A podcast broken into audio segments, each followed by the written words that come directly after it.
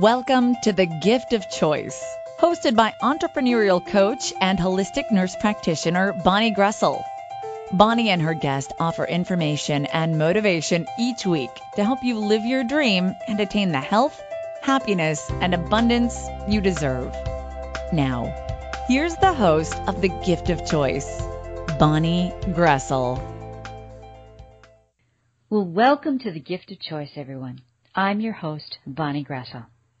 You know, I want to tell you how much I appreciate all of you for taking time out of your busy day to spend a little bit of time here with us at the show.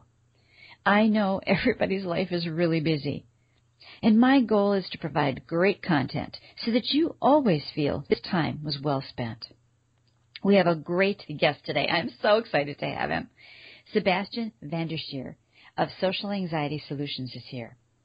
And you know, we're talking about the the wedge of our self empowerment wheel this month that has to do with emotional health.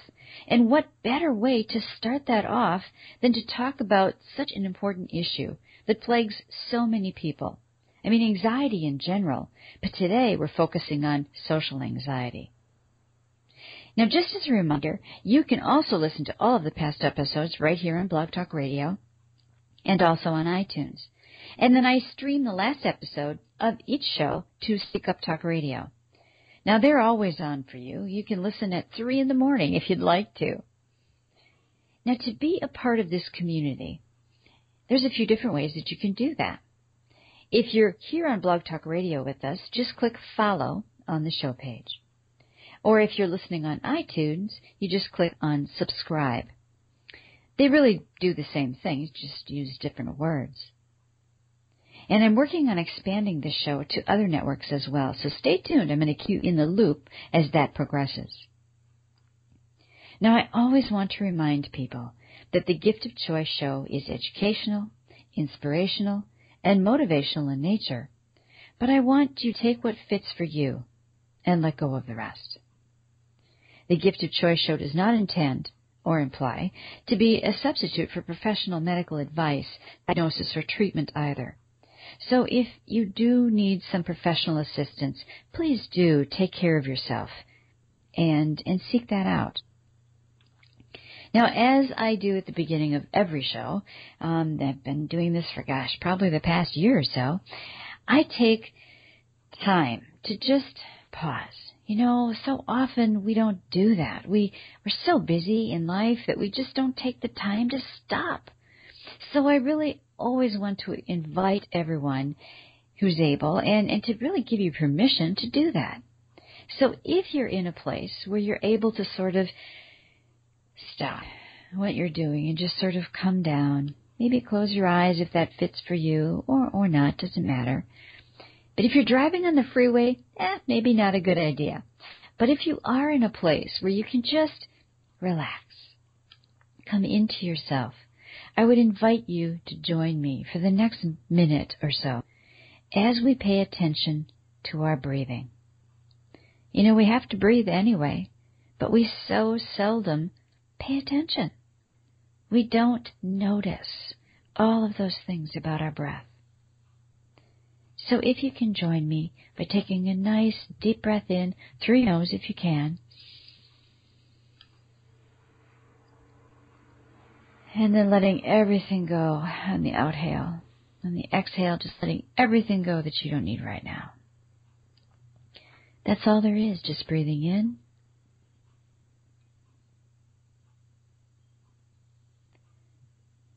And out. Without pushing it or pulling it, just let it flow. There's no special way you have to do this. Just whatever is comfortable for you. Breathing in.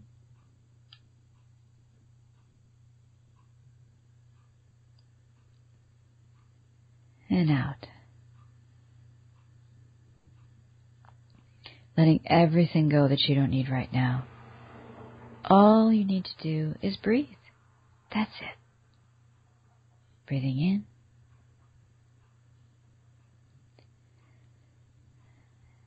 And breathing out. And you'll probably have thoughts that come into your mind. That's the way our minds work. That's okay. Acknowledge those thoughts And then go back to your breathing. Breathing in. And breathing out. You may notice that your shoulders start to come down a bit. You feel a little bit more relaxed. That's it. Perfect. Just the way it is for you. There's no particular way, just breathing in and out. Now, as we come back to listen to the wonderful things we're going to talk about on the show today, I'd like you to take one more big breath in through your nose and let it all out, letting everything go that you don't need. That bigger breath at the end is sort of a signal that tells your mind that it's time to come back. Hang on to that relaxed feeling, that centered, grounded feeling. But now it's time to come back and listen to the show. You know, I don't know about you, but I always feel better after taking that minute, just a minute, really, to do that. It helps me. I can even tell I'm, I talk slower when I do that. It just helps us to be more centered and focused and grounded and really be able to to hear all the wonderful things we're going to talk about today. You know, as I was thinking about our guest for the show today, I was thinking about how debilitating anxiety is. Oh my goodness. Now I'm blessed I've never really experienced it, but there are so many people who do. I mean, there are 15 million Americans just in the United States that experience anxiety, especially social anxiety. That can lead to panic attacks, issues at work, relationship problems. I mean, everything. We're going to hear a lot more about that from our guest today. Now, when I talk about, and I've talked about this in shows in the past, our internal locus of control versus the external locus of control. When I talk in those terms, it occurred to me that it's impossible for people with social anxiety because there's so much attention on the outside world, that external locus of control. You know, in my days as a nurse practitioner in a large multi specialty clinic, I used to see a lot of people with anxiety issues. And many of them were over medicated as an attempt to control their anxiety, which then created other problems. Now, I'm also an EFT practitioner or an emotional freedom technique practitioner. And I know our guest tonight is going to talk more about that. But I would always explain to my clients in simple terms that EFT is sort of like a psychological acupuncture. It's clearing the energy as you tap on acupuncture points while you're focused on a feeling. So what it does is it takes any strong emotion to a neutral place. Whether that's anxiety or whether that's craving a chocolate chip cookie, it doesn't matter. There is so much more to it, but that's sort of the simple definition that I like to use with, with clients. But I'm sure we're going to hear more about that from our guest tonight, and I'm going to introduce him right after this break. I'm Bonnie Groessl, here with you here at The Gift of Choice, and we're going to be right back. Are you one of the millions of people who struggle to relax, sleep well, or even lose weight? Have you ever wondered why it's so hard? If you think your brain might have something to do with it, you're right. Now, you can learn how to access the powerful energy of the mind body connection with the Ultimate Health and Wellness Gift Set, a four CD collection of guided meditations from holistic nurse practitioner Bonnie Groessl. You can use them all for yourself or split the individually wrapped CDs into gifts for friends and family. The Ultimate Health and Wellness Gift Set includes all of Bonnie's popular CDs, including Restful Sleep, Relax, meditation for busy people, and weight loss. To get your copy of the Ultimate Health and Wellness Gift Set, go to bonniegroessl.com and click on the Products tab. That's B O N N I E G R O E S S L dot com. You're listening to The Gift of Choice with your host, Bonnie Groessl. The Gift of Choice is sponsored by MNB Global Solutions providing individualized coaching for entrepreneurs and authors, as well as book editing and publishing services. For more information, go to m&bglobalsolutions.com.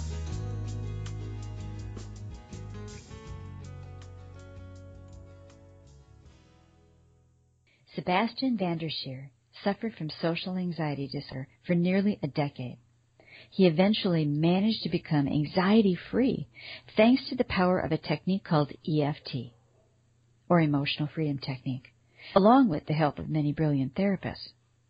Having experienced so much joy and connectedness after so much isolation and struggle, he decided to dedicate his life and make his mission an exclusive focus to offer the best solutions to people suffering with social anxiety.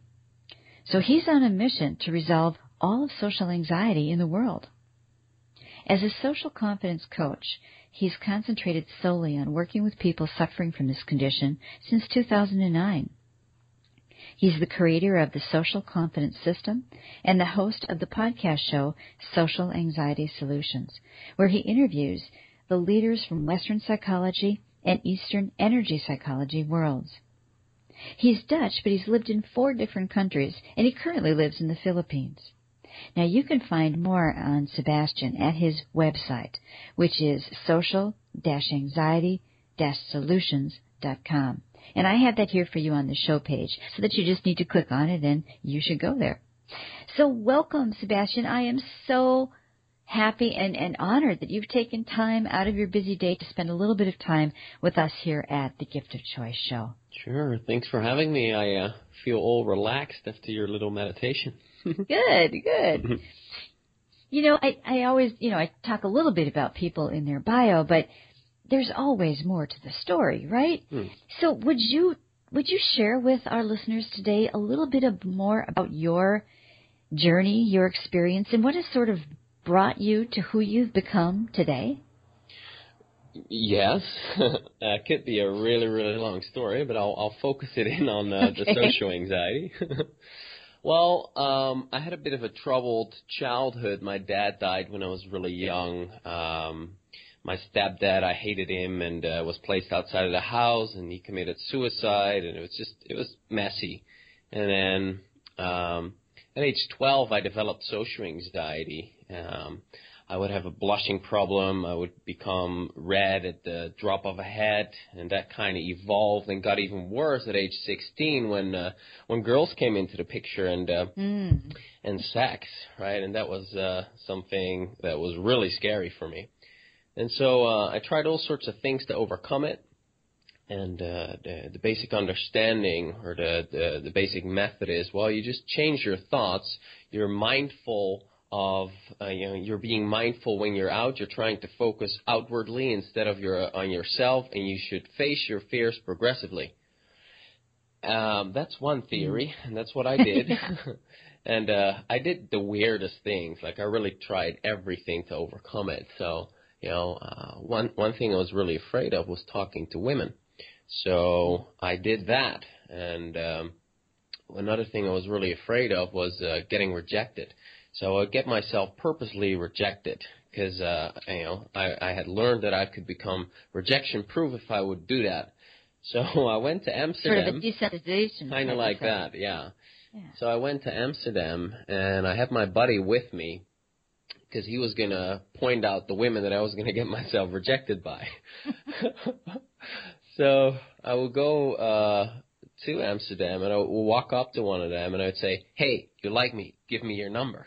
Like you know, properly creepy. And uh well, it did work. I did get rejected uh twenty times Oh, I was going to say, did you get the number? No, you got rejected. No, okay. no.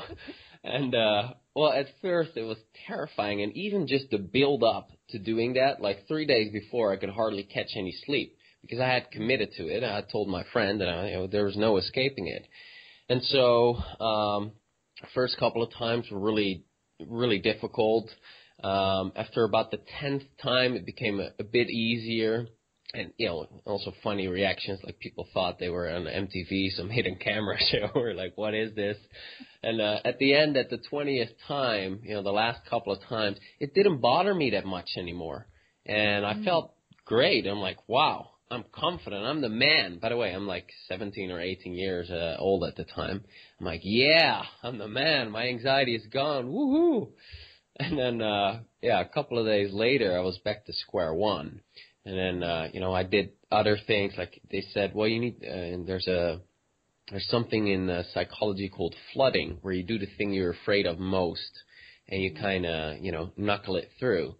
Well, I was really afraid of embarrassing myself, so I decided to do that. So I bought the brightest red lipstick and smeared it over my lips and you know circles around my eyes, and then went walking through the city, uh, chatting up people. Well, that was excruciatingly like the epitome of awkward, and uh, yeah, and that that got better after about an hour, hour and a half, and then again, same thing. I felt fantastic, but about a week later, most of that was gone again. So it really didn't work. And I did affirmations, visualizations, changing my thoughts, a lot of inner work, all these self-help programs, tons of books that I read, but nothing really worked.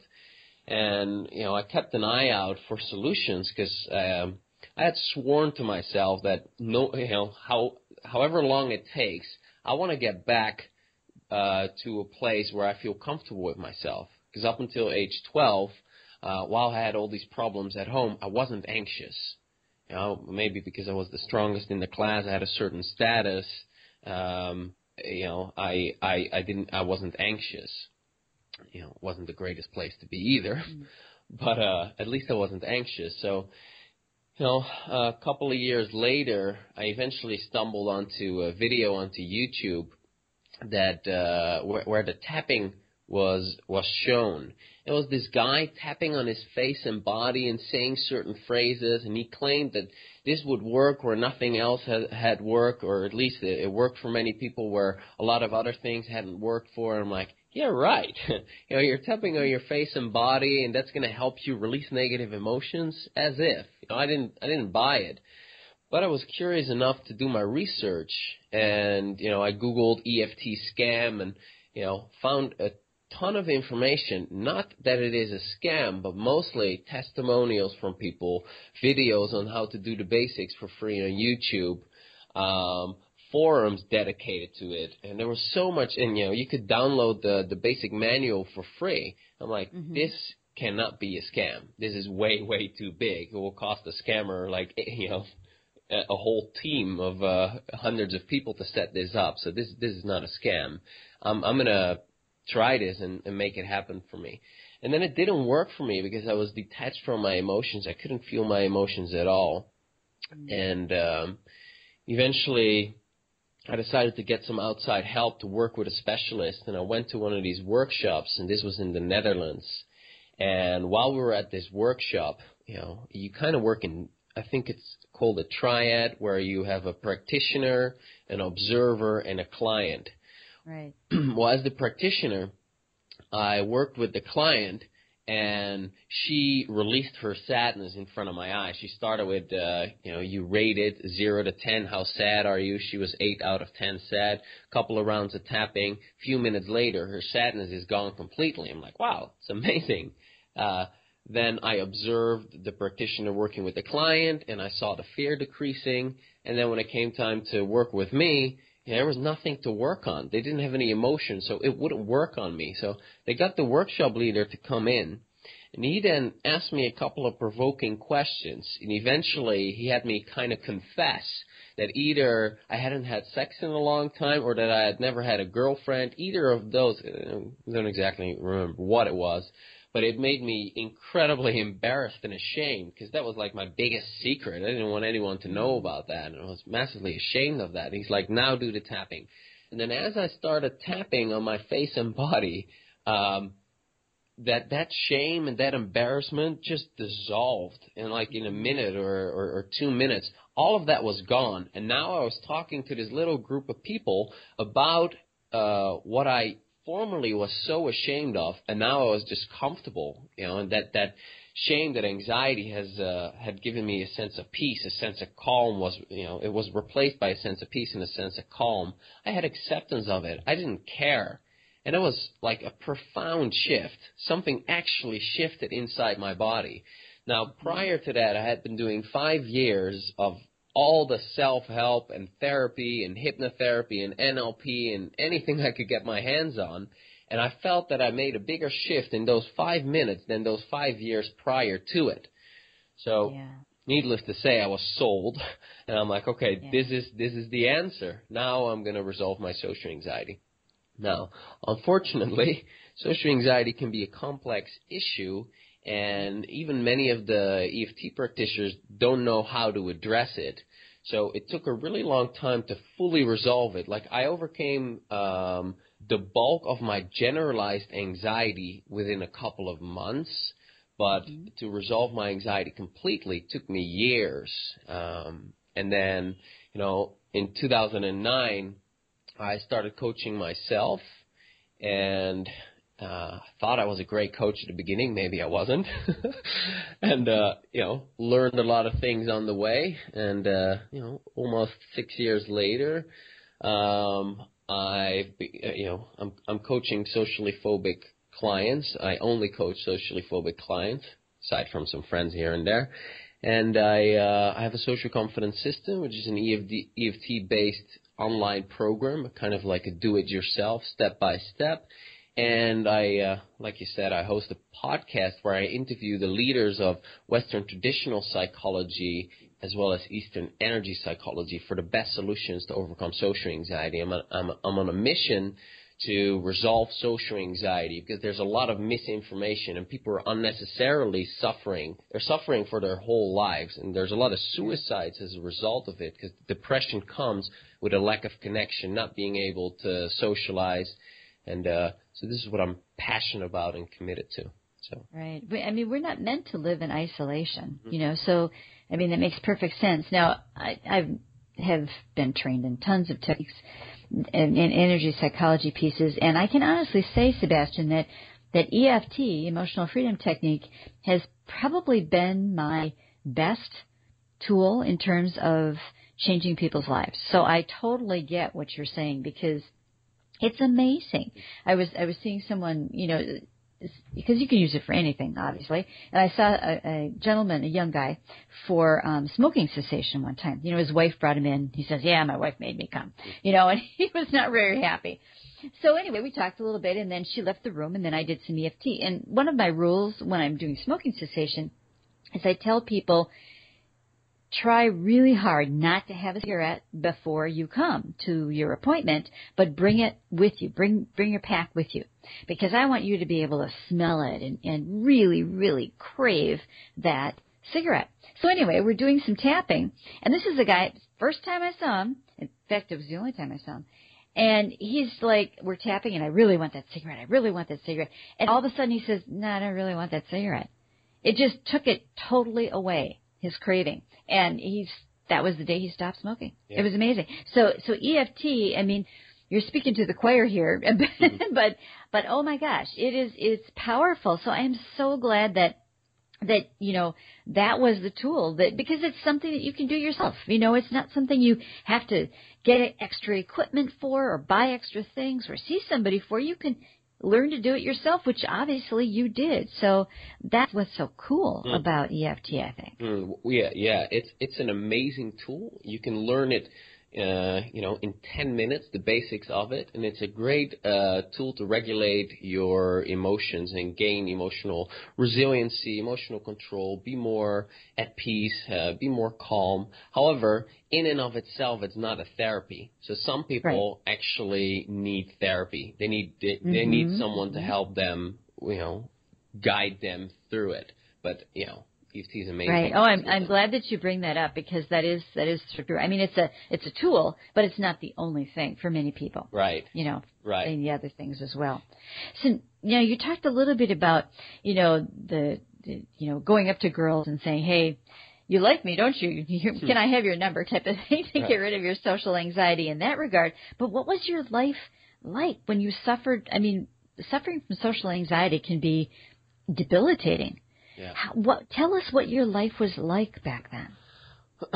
well, I was afraid of embarrassing myself, afraid of getting disapproved of, afraid of being ignored, afraid of awkwardness, afraid of uncomfortable situations. Had a lot of what if thinking, and um, you know, most of the time I was comfortable one on one and you know with my mom or with my sis or stuff like that I, w- I was fine but as soon as I le- would leave the house and I would get into situations where there was more than one person now I had the risk of embarrassing myself or humiliating mm-hmm. myself or saying something stupid and getting all the attention on me and because um there was that fear of that happening anxiety shows up so mm. um when when I would wake up I would wake up I would wake up anxious because I would go either to school or or I would go to work. So if I go to work, for example, I was going to take the bus. Well, when I would take the bus, there might be people in the bus that know me. When I walk into the bus, in the front of the bus, you have the bus driver, and he might start a conversation with you, or you might do something wrong, or you might be in a bad mood, and he might embarrass you. And then you're standing there in front of the bus, and everyone's paying attention to you, or at least so you think when you're anxious. And, mm-hmm. you know, this could be a horrible situation. Then when you go to sit in the bus, well, you know, is there a place to sit? If there's not a place to sit, you have to stand. Everyone will be staring at you, and you con- I constantly felt all the eyes on me, like everyone was constantly judging me, uh, observing my every move. Now, if I would actually, if there was just one seat available and it's next to someone I would know, Oh my God, a silent bus, and then I okay, what am I going to say? I'm going to say good morning, and uh, you know, do I have to continue the conversation like extreme insecurity, awkwardness, and then when the blushing would come up, um, you know, I would want to escape the situation. Sometimes it was brought to my attention that I was blushing, which would make me blush even more. I felt completely uh, ashamed of myself. Uh, all my friends around me were dating and having girlfriends and having sex. So any topic around that would make me extremely anxious and uncomfortable. If the if if I was uh, asked questions, you know, uh, who are you dating or you know what happened last weekend, I would blush, and it was just a massive, massive problem that that kept me busy 24/7, and uh, mm. yeah, so. N- so not was so nice. blushing no so was blushing one of your um, primary symptoms? Would you say? Uh, yeah, yeah. Well, yeah. it's it's not necessarily a symptom of social anxiety, but it often accompanies social anxiety. So ah, okay. some some people blush, but they're like, yeah, whatever, it's part of me, it's okay, it's no problem. Mm-hmm. For them, it's not something that their brain has labeled as dangerous. For me, uh, it was. For me, it was like, okay, you know, when I blush, I'm weak, I'm pathetic, I'm not a real man. Oh, okay. So, yeah. So it's what that symptom um, meant to you. Yeah, it's what the blushing meant to me. Yeah. Mm. Mm. And and and the blushing had a cause. Like there were there were stuff that happened earlier in life that caused the blushing. It's not that I'm born with a blushing problem. Right. So what do you think, or or talk a little bit about? I mean, this started at, your social anxiety started at age 12. Mm-hmm. So, was it related to you know your your parents and your relationship with your dad and all that sort of stuff, or was there something else? Was there is there an event that you can say, yeah, that's what started this, or was it just kind of a gradual build up? No, like there was actually an event that started it. However. Mm-hmm uh, that's not for everyone the case, and sometimes uh, you know people are anxious for as long as they can remember. I wasn't. Um, however, what happened early on in life, dad dying, mom becoming emotionally avail- unavailable, being placed outside of the house, being seen as the problem child, a lot of rejection, disapproval, and uh so on, that kind of made me vulnerable to it. And then when I was uh, 12, 11 or 12, um, like I had a favorite teacher like I loved her. She loved me. I, I would I would go to her house to eat pancakes. You know, oh, wow. kind of that kind of relate. I was a teacher's pet. and um one day I'm sitting in the class and I'm sitting at the back of the class and I'm throwing around papers and you know shooting p- pencils and just being obnoxious. Um and she caught me and I had to go sit in front of her next to her desk so she could observe me. And then, mm. uh, you know, a little later, we're going to watch some documentary. So the TV rolls in and uh, it's on this stand. And she goes to the back of the class so she could observe the whole class. And then um, before it starts, she's like, uh, Sebastiaan, move your big dumbo ears away from the television because nobody can see mm. anything. and uh, that made me extremely embarrassed because I was normally kind of the the guy that was making the jokes and you know kind of picking on people, and I guess this was her way of uh, you know showing me how that would feel. And uh, mm-hmm. so I became bright red, and then you know everyone was pointing their fingers at me and laughing at me because you know now I was mm-hmm. red, right? And since then that became a problem because I'm like, well, when I'm ah. red, everyone is rejecting me and laughing at me, and I I have I have no you know nothing to say anymore because I'm blushing, and now I'm I'm weak and I'm the to be mm-hmm. laughed at person. yeah, wow.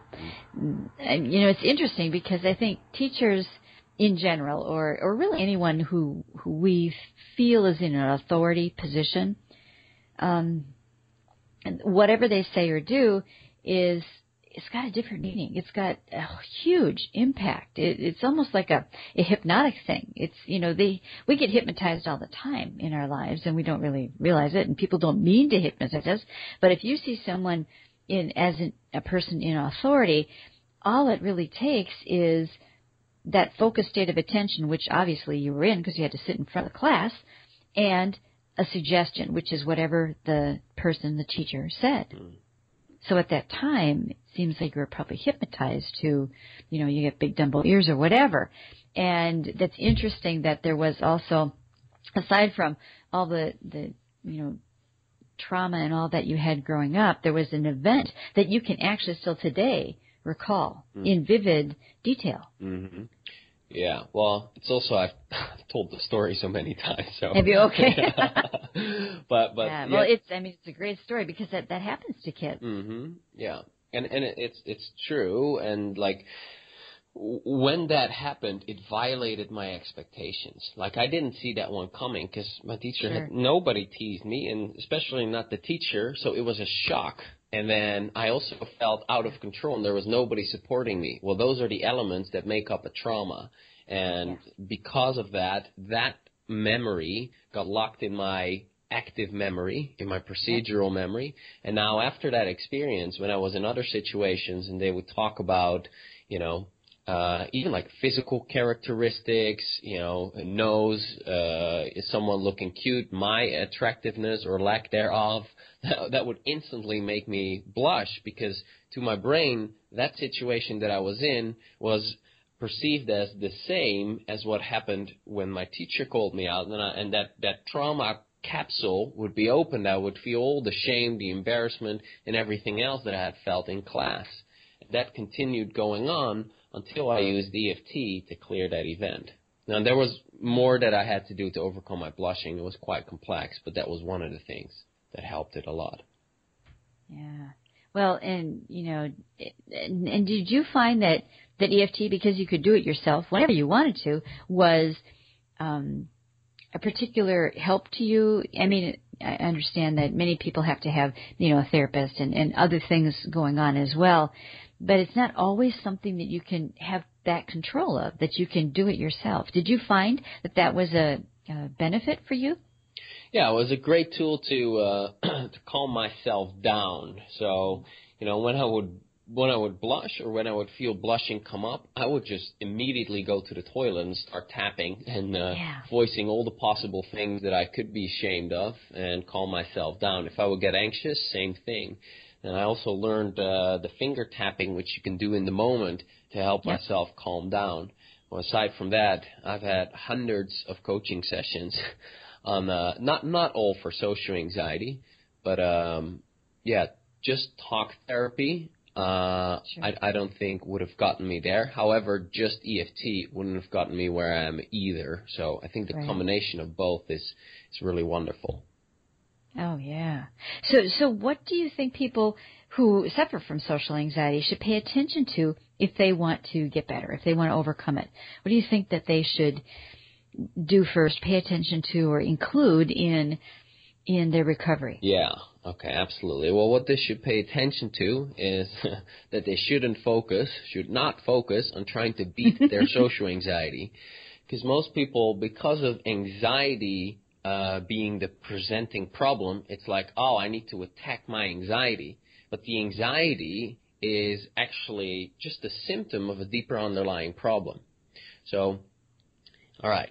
What is anxiety? Anxiety is kind of like uh, your your system, your brain saying, "Hey, danger! This situation is not safe for you." So how things work is when you're in a in a social situation and anxiety comes up for you, well, you are or your brain is perceiving danger in some way. And that's because of your beliefs. So you might have beliefs like people are mean and out to get me, I'm not good enough, I have to be perfect here and not make any mistakes. Now, when you have these beliefs, they, these are kind of like the lenses through which you filter your reality around you. Well, when you're filtering it in that way, um, you know, you, you don't feel safe. There's danger. You could uh, risk rejection. You could embarrass yourself. And so when there is a perceived or a real danger, you have a built-in response to that danger. It's called the fight, flight, freeze response. So, mm-hmm. you know, when you see a tiger that's about to charge at you, that fight, flight, freeze response is going to be activated. When you see a person that uh, looks at you with disapproval and you have problems with disapproval in the past, that is perceived as the same kind of danger and it activates the fight, flight, freeze response. That in turn releases all sorts of hormones in your body and prepares your body to fight, flight, or freeze with danger it perceives. And so the real problem is the perception of danger. And that perception of danger is there because of these beliefs. So a really common belief is, you know, I'm not good enough. I have to be mm-hmm. perfect to be accepted. Now, what you want to do is you want to start addressing these beliefs. So you want to figure out, okay, how come I believe that I'm not good enough? Well, in my situation, I would go back to, well, you know, my mom always saw me as the problem child. Um, you know, I wasn't accepted here at this school. That happened. And then when you apply EFT to the reasons for why you have that belief, you eventually get to a place where your brain no longer perceives danger in a social situation. When it no longer perceives danger in a social situation, then you're safe and then there's no anxiety. So with this, you can actually get to a place where you're anxiety free. Mm. Hmm. So, you know, if when people the people use EFT or therapy or, or all of the above to to overcome their social anxiety, how will they know that they're starting to get better? I mean, what can they expect? Or will was is it a progression or does it like happen all at once? What is your experience or your your opinion on that? Sure. Well, it's different for for different people. It depends on the you know how deeply rooted it is for you. Mm-hmm. However, the bulk of the people that I see can resolve their social anxiety, um, or like the bulk of their social anxiety in, in about three sessions. Wow. Yeah. Um, other people that have social anxiety but other compounding issues such as uh, you know personality disorder and uh, severe depression and suicidal uh, tendencies. I don't see those people. These mm-hmm. people actually need face-to-face counseling with relational therapists. They might have addiction problems, and for these people, it can take a longer period of time, and uh, the tapping will help them in that process of healing all those inner wounds and you know uh, uh, improving the relationship with themselves. So um, it's something that you can immediately start doing yourself. You can start tapping on the things you fear, the things you worry about, your what if thinking, and um, that will give you some relief. However, that's just managing the symptoms. However, just managing the symptoms, feeling a little bit better, is already a great relief now, some people actually leave it at that because they don't believe that they can take it any further. So they see the tapping as, yeah, it's a great relaxation tool. Uh, I feel a lot better. What you want to go for is you want to go for, I want to become anxiety free. I want to be able to connect with people effortlessly. I want to feel at ease in my life. You know, set yourself high standards. And uh, that's very much possible and uh, doesn't have to take that long, luckily. Yeah. So now, with people who have social anxiety, is are there times where those people are um, like they don't want to leave their house, or is that something totally separate? Agoraphobia would, Yeah. would be the label for that. Um, well, it, that is something separate. However, uh, it's it's very similar. However, that Okay. that might also be linked to you know personality disorder, uh, Sure, avoidance, uh, you know, avoidant personality disorder. These these people most likely will have to see a therapist as well. mhm mhm You know, it sounds like, um, I mean, all these things are really linked. You know, post traumatic stress disorder. I mean, really, what you experienced when you were in school and had to sit up in front of the class when the, when the television came in to show the documentary, all that stuff. I mean, really, that's kind of post traumatic stress stuff too. Mm. Yeah. Well, You know, so I think they're all related. Right. Um, my my dad dying. That was. Uh, Oh, absolutely. that- yeah, that was the biggest, which which kind of started the whole Yeah, the whole um, let's just say journey. yeah. Yeah. Wow. So there's there's that. There's our life experiences, and then, and you mentioned this earlier in the show, the limiting beliefs that we all carry around. I mean, you know, it's that that subconscious mind. It's kind of like the bottom of the iceberg. You know, that part under the water that nobody can see, mm-hmm. but it's huge, and everything is in there. I always tell my clients. Everything is in there, the good, the bad, the ugly, all of it. Mm-hmm. you know, and, and sometimes we have the, the bad and the ugly stuff at the top. And then that's those limiting beliefs that drive our lives, that create our reality. yeah, indeed. Yeah. So it sounds like in, in your work, let's talk a little bit about your work in working with people who have social anxiety. How do you how do you approach that? I mean, tell us like what what types of people I know that some people also need to see therapists and, and all of that, but what type of people come to you and what can they expect when they when they come to you? Sure. Well, uh, a variety of people come to me, basically of uh, uh, all ages, uh, from as young as uh, 15 all the way up to 64. Or, si- yeah, 64 is the oldest I've seen, and the story um, is is you know quite the same. You know, um, they have anxiety. Some um, they experience it. Some for some it's just in performance situations. For other it's in in uh, just about all situations. But they're they're still living their life. So you know, like if they're totally housebound and they have no friends and they're secluded and they have other problems, these people I refer to uh, face-to-face therapists. But the people that that I can help are people that are they're on the outside. It looks like they have somewhat of a normal life, limited because you know they avoid a lot of things that they're uncomfortable with, but um, you know they have somewhat of a normal life. A lot of them are um, are, are you know not living their potential, if you will, because the anxiety won't allow them. And then um, when we start working, I you know it's it's a variety of things I do. It's not just tapping. I've learned uh, provocative therapy, which is very effective for working with resistance, because most mm. people they consciously want to let go of their social anxiety. However, their subconscious thinks that's not a great idea, and so provocative therapy is a very light approach to work with that resistance.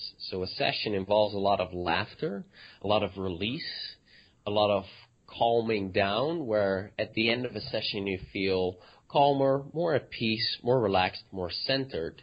And then, uh, you know, as you go about your week, you'll start to notice, hey, I'm, I'm a bit lighter about myself here. Hey, uh, this is what used to be a problem for me. Now it's not. Hey, I don't feel anxious here where I used to feel. Hey, I feel better about myself in this situation. And then, um, that's kind of a progression. So, uh, second session builds on the first session, and you kind of start to change um, your beliefs, beliefs about yourself, beliefs about other people. You just become more lighthearted, more easygoing, and um, you know, calmer, more peaceful. Does- So how many times do you typically see somebody? I mean, how many sessions um, will you do with someone? Yeah, say uh, in between three and ten. And, Oh, uh, okay. I think uh, about fifty percent uh, is done with uh, three sessions. Okay. And do you need to see people in person, or do you do you know like Skype and stuff like that, or? Well, if they're willing to fly over to the Philippines, I will. okay. but most of them are not that eager, which is a shame because it's an amazing place. But no, I see everyone over Skype, so Okay, uh, okay. just as effective. Um, or at least from my experience, uh, I've worked with people in person as well. There might be a slight benefit to it, but uh, you know, I've attuned myself to Skype really well because I've done that in the past six years. I can see all the facial expressions, slight uh, alterations in uh, in voice tone, and you know, yeah, you got a good connection. You can see each other, and you know, uh, it's basically I instruct them where to tap, what to say. It's monkey see, monkey do, and uh, yeah, that's the process. Yeah. Yeah, I've I've done some EFT via Skype as well, and it's amazing, you know, because you're right. It's it's, I mean, really, it's like being there, you know. Mm. When I, it's really not a lot different than when I see clients in the office.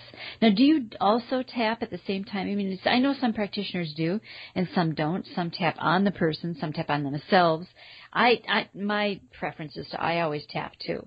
What what do you do? Oh, absolutely. I'm tapping the whole session. So a session is 90 Yeah. minutes, and a client is tapping the whole session as well. Even when we're just talking about random stuff, uh, Yep. we'll be tapping in the background because uh, my uh, mentor and uh, psychotherapist, Dr. Dave Lake, he uh, figured out that the more tapping you get into your system, the better your results. So Yeah. we we tap out throughout the whole session, and then in between a session, there's a week in between. Um, people get homework, so in my case, they'll be going through my social confidence system, and uh, or they have um, you know tapping homework in the form of they stimulate these acupressure points for an hour a day. Uh, it seems like a lot, but you can do the finger tapping, which is portable. You can take it anywhere, and you can just uh, you don't have to focus on anything. So you can watch TV and do a bit of tapping, and you get that uh, meridian uh, stimulation into your system. You can do it while you're taking a shower, while you're going for a walk, and will that start? What will what that will start to do? So if you're listening to this and you don't even have social anxiety, but you might have stress, if you learn this tapping and um, you start doing this, you, you take this challenge on for three weeks, and you do an hour of meridian stimulation day, what will happen is your, your general stress level will start to decrease and decrease and decrease, and your, your, your normal happiness level will start to increase until um, you know your happiness level will get higher than your stress level, and at that point, negative thinking doesn't have as much of a hold on you, and you know you're a lot calmer, or you more easily deal with situations, and and so on. Yeah. Oh, awesome. Well, you know, Sebastiaan, I know that people are going to want more of you. so they're going to want to be able to connect with you and get more information and see and, and maybe, you know, work with you. But since you do Skype, it doesn't matter where they are. What's the best way? Can you tell us a little bit about what's the best way to get a hold of you and maybe a little bit more about your social confidence system? Okay. Well, um, my website is socialanxietysolutions.com, and I've set that up in such a way that when you get to the website, you immediately become educated on what it takes to overcome your social anxiety. So I tell my story, and as I tell my story, I share the things that didn't work, the things that do work. I teach you the tapping. Um, I tell you 12 shortcuts to get there quicker, and I basically start giving you what you need in order to prepare yourself already. Now, if that is of interest to you and you like what you're hearing, then uh, you can sign up for my newsletter, and there I offer my social confidence system. So what's my social confidence system? Well, I've been working with clients for, for six years and you, you gotta be stupid to not see patterns. you know? So I've seen a lot of patterns. People's problems who, you know, if you're listening to this, you're, you're, you probably think that your problem is very unique. Well, we all tend to think that, but your problems are universal. And I found that uh, that's the same thing for people with social anxiety. We have the same negative limiting beliefs, we have the same fears, we have the same worries, and we have the same solutions to these uh, fears, worries, and concerns. And so my social confidence system is a 12-step program that is an online program that guides you step by step via articles to uncover your issues, as well as audios and subtitled videos to overcome your challenges step by step. So you work on acceptance, letting go of shame, releasing perfectionism, uh, overcoming these fears, dealing with your traumas, and getting to a place where you're effortlessly social confident, socially confident. Now, when you're interested in coaching, you can go to the same website and uh, you know go to the contact page, or you can go to socialanxietysolutions.com forward slash contact. Hmm. And then um, awesome. Yeah. Then then people can contact me and we'll have a little intro chat and we'll see uh, how I can best serve them and if I'm the right person to help them or if uh, if they're best served by someone else and then I'll redirect them there. Okay, awesome. Well, I I for one am really um, appreciative that you are taking on this issue as your mission. I mean, I, I think that's great. That's I, I commend you for that. And I know that our listeners got a lot out of our call tonight, our conversation on the gift of choice, because there are a lot more people who struggle with anxiety and, and social anxiety in particular than you would think. You know, I, I was surprised too when I started looking at the you know the, the occurrence, the frequency of it, the prevalence. And so I, I applaud you for taking this on as your min, Sebastiaan. I think the the world is a better place because of that. Thank you so much. Hmm. Well, thank you. And um, uh, just one more thing. Like I talk yeah. about social anxiety. However, anxiety in and of itself is typically uh, a similar problem, and in most yeah. cases, easier to resolve than social anxiety. Yeah. There you go. So if yeah, so if there's one thing that you really wanted our listeners to leave with today, like they remember nothing else, but you wanted them to remember this thing, what would that be? Learn the tapping for yourself. Go on to yeah. Google and uh, type in EFT manual and uh, learn it. It's free, it's easy to learn, and once you've learned it, once you've experienced it, you'll have a tool to manage your emotions for the rest of your life. It's amazing. Yeah, it is amazing. I, I can vouch for that as well. Well, I want to thank you so much for taking time to be with us on the gift of choice today. I know everyone is so busy and, and you you seem really busy. So thank you so much for taking your time to share your wisdom and your insights with all of us here.